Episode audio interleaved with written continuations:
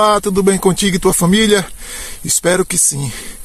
Nós vamos seguir aqui na leitura bíblica anual e estamos no Salmo de número 2. E esse salmo é maravilhoso e ele tem uma narrativa muito impressionante.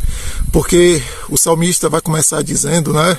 Uma pergunta que Deus faz: por que as nações se iram contra ele? Porque as autoridades, junto com os governos, querem guerra contra o Senhor e contra o seu ungido.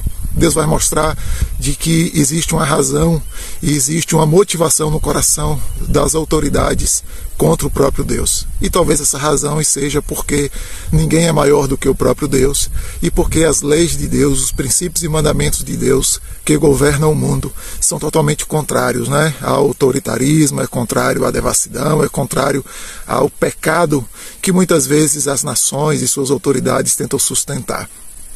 Depois o salmo também, do verso 4 até o verso de número 6, vai dizer então de que Deus estabeleceu a, ao seu filho e ele ri das nações. Por que ele ri das nações? Porque as nações acham que podem vencer uma guerra contra o próprio Deus, que podem imperar contra o próprio Deus, que podem estabelecer injustiça e Deus fica de braços cruzados. Não, ninguém consegue superar a Deus. Deus sempre foi é, odiado é, pelas lideranças. A gente vai ver no Antigo Testamento, a gente vai ver na história do mundo em que as pessoas perseguem aqueles que defendem Deus, aqueles que protegem a Deus.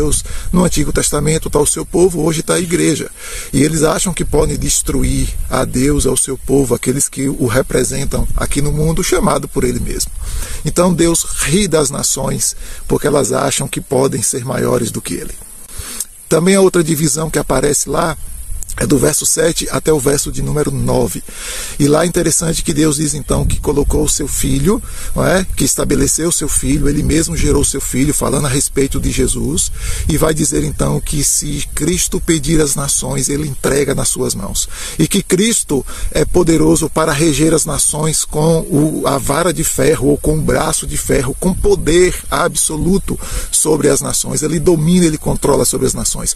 Por isso que se juntou romanos, judeus, Deus a, alguns judeus, não é, e os fariseus, a religião dominante, a política dominante da época, e crucificaram a Cristo. Mas se esqueceram de que ele era Deus e ele ressuscita ao terceiro dia.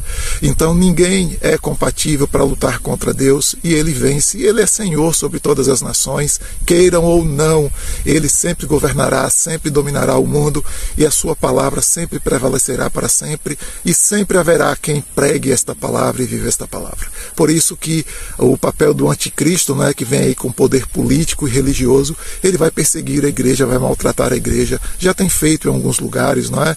E vai fazer isso muito provavelmente de forma mundial, mas a igreja está aqui servindo ao Senhor e está aqui sendo protegida pelo Senhor até a sua segunda vinda e última vinda. E por último, vai se dividir então lá dos versos 10 e verso 11, e vai então dizer de que Deus convida as nações para que as nações possam se curvar diante dele e possa se alegrar com, com tremor diante dele. Então Deus não está rejeitando as nações, ele convida as nações para que se dobrem ao seu senhorio, aos governos, às autoridades, aos juízes, a todos os homens e mulheres que estão investidos de algum tipo de autoridade de governo ou de justiça justiça, para que se curvem diante dele, para que possam encontrar a, a, abrigo, para que possam encontrar paz, salvação por meio dele, através dele.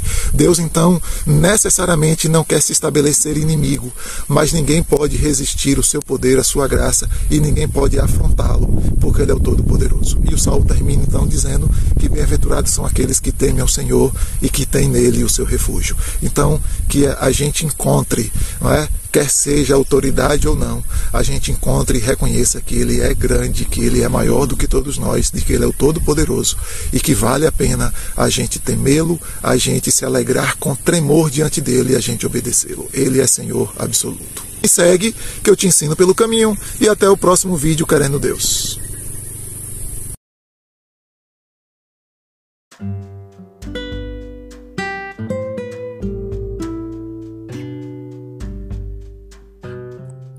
Roberto Sóstenes, pastor na Igreja Batista de Barra, no oeste da Bahia.